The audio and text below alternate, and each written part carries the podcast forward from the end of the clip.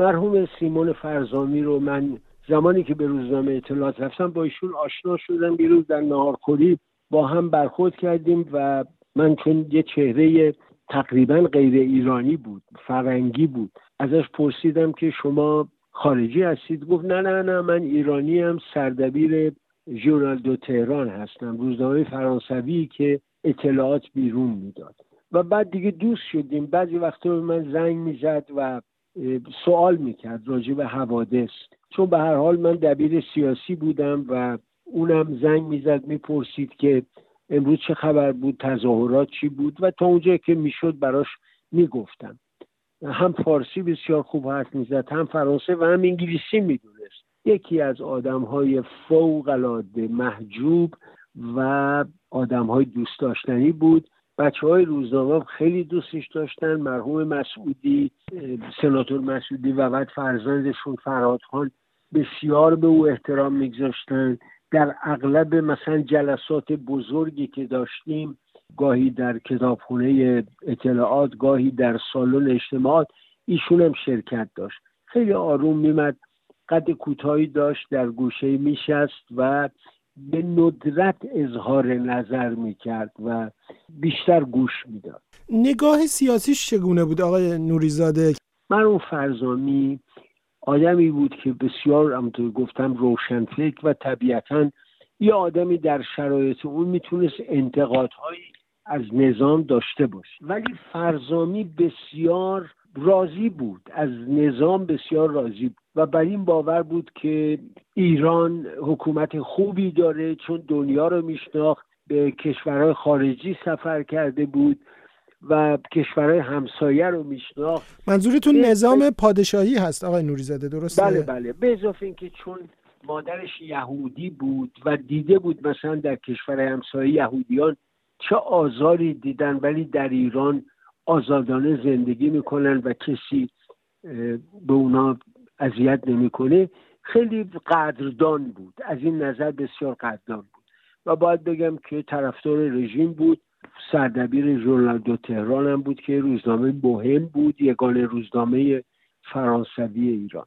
و بعد انقلاب آقای نوریزاده آیا به فعالیت های مطبوعاتیش ادامه داد و چگونه شد که اتهاماتی متوجه شد و بازداشت شد؟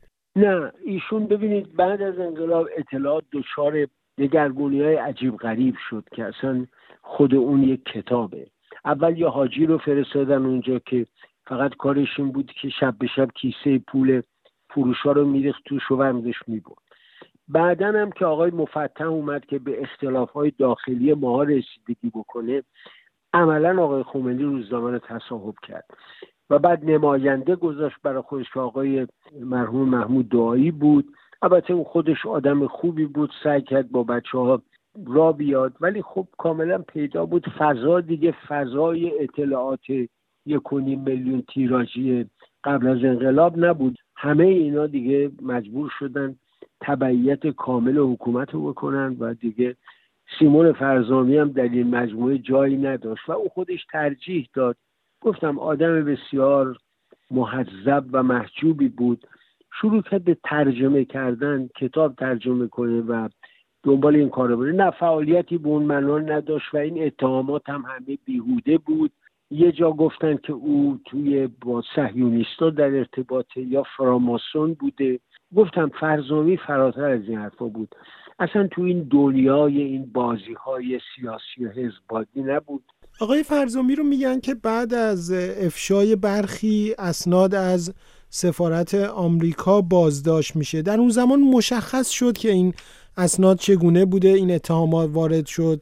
یعنی بازتاب بیرونی داشت این بازداشت آقای فرزامی و بعد محاکمشون یه شب اعلام شد تو تلویزیون که امشب قرار افشاگری بکنن در مورد علیرضا نوریزا. من خودم معلومه تو اون وضع چه حالی داشتم. نشستیم دید اومدن گفتن ما دو شب مهمونی سفارت آمریکا رفتیم. خب معمول بود. همه دعوت می شدن یه شب هم آقای جیمز بیل اومده بود به ایران. آقای شلنبرگر وابسته فرهنگی مهمونی داد. رفتیم اونجا. نوه آقای خمینی هم بود علی اشراقی. ایشون هم اونجا بود. رفتیم بحث شد راجب انقلاب و غیره. منظورم اینه ارتباط ما با سفارت آمریکا جاسوسی همین بود. سیمون هم همینطور. به عنوان سردبیر یک روزنامه فرانسه تهران خیلی طبیعی است که سفارت ها باشه ارتباط داشتن. احتمالا سفارت فرانسه بیشتر یا بلژیک بیشتر. با سفارت آمریکا هم در آمده شد بود. در مهمونی ها دعوتش می‌کردن. روز فورس اوف جولای روزهای دیگه چهارم جولای اینا دعوتش می‌کردن. اون می‌رفت و حتما اون مسئول سفارت هم گزارش که مینوشته به مهمانان اشاره می‌کرد که فلانی و فلانی هم اینجا بودن و مثلا آقای فرزامی گفت که کتابای یا انتشارات سفارت دستش نمی‌رسه. اتفاقا برای مرحوم فرزامی هم یه دونه دلیل بر جاسوس بودنش شد که او از امریکا خواسته بهش مطلب بده تا چاپ کنه.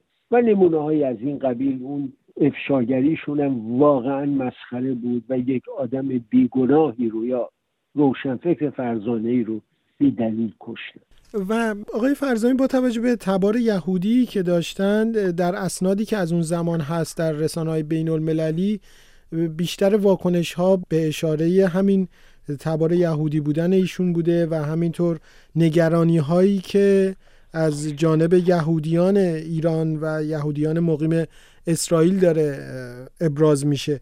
آیا می‌تونیم اون رو ادامه جریانی بدونیم که در اون سالها در برخورد با یهودیان در ایران در حال انجام بود؟ در اون فضای ضد یهود و ضد بهایت که یک آدم مثل مرحوم القانیان اعدام شد این دستاویزی بود برای اینکه رژیم ادعا بکنه که صهیونیسم جهانی از یهودیان ایران استفاده می‌کنه برای جاسوسی و غیره. حالا یه آدم هفتاد ساله پیرمرد چه چیزی داشت که جاسوسی بکنه؟ کجا بود اطلاعات نظامی داشت امنیتی داشت؟ یه روزنامه نگار بود که حقوق بازنشستگیش هم قطع کرده بودن بنابراین تمام اینا به نظر من برمیگرده به اون خصلت و طبیعت کینه جویانه اون مجموعه که با هر چیزی که در رژیم گذشته هر نوع کاری می‌کردن دشمنی و اداوت داشتن.